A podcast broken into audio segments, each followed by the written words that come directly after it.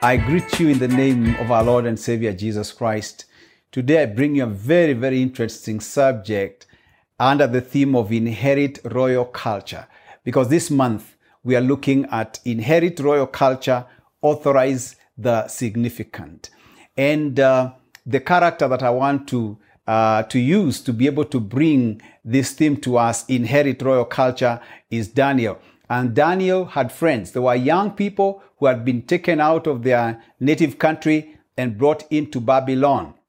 But I thank God for Daniel because he did not allow Babylon and its culture to swallow him up. King Nebuchadnezzar had this policy concerning those that had been taken captive that he would change their religion, change their way of life, change their names, turn them around to become truly Babylonians. But you know, Daniel knew who he was, and remember who we are.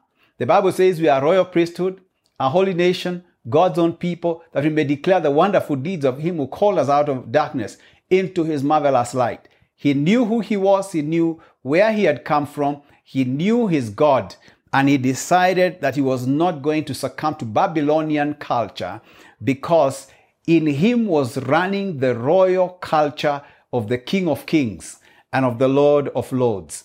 And I want to read one scripture that just summarizes uh, Daniel and uh, the way he was able to inherit or demonstrate royal culture in a foreign land.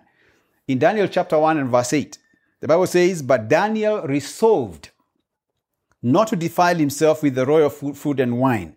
And he asked the chief official for permission not to defile himself in this way. In this foreign place, there are three things that function in Daniel plus his young friends who are involved in saying no to Babylonian culture. Number one, decision. Number two, determination. And number three, discipline. Inheriting royal culture through decision, through determination, and through discipline. Daniel in verse 8 says, He resolved. In other words, he made a decision that he was not going to defile himself with the king's uh, Babylonian royal food and wine. He made a decision. Decision is what distinguishes you and demarcates you in terms of kingdom culture or kingdom way of life. He said, I'm not going to defile myself. But second, he demonstrated determination. He went and talked to the chief official and he said, uh, I, I, I want permission not to defile myself. He took another step. That is what determination is all about. And he talked to the chief official and he said, I don't want to defile myself. Beyond decision is determination. Decision is not enough. You got to take some action. If you are to live the royal kingdom culture in this world, you got to show some determination and actually say no to certain things that you need to say no uh, in terms of your life. The invitation of, uh, of alcohol, for example, that temptation, you can say no to it.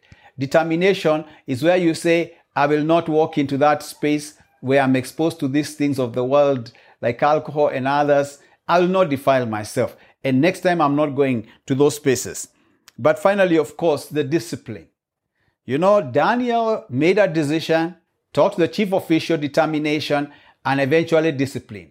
They agreed with the chief official that instead of the royal food and wine, they would actually live on vegetables and water for 10 days.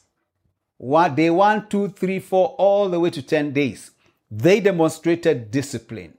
They, uh, they uh, got into a lifestyle that was different from what the king of Babylon wanted. And because of that, eventually they look 10 times better than the other ones who are actually, uh, you know, enjoying themselves in Babylonian culture. I want you to tell you, to share with you and let you know that the best culture is the culture of the King of Kings and the Lord of Lords. And today you can become a Daniel and you can decide, you can determine and be disciplined to live a kingdom life, a godly life with a godly character and uh, carry this culture to change the world. I close with the scripture that says in Romans 12 2, Don't be conformed to this world, but be transformed by the renewal of your mind, that you may know what is the good, acceptable will of God.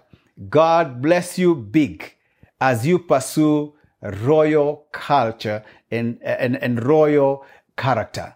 In Jesus' name, amen.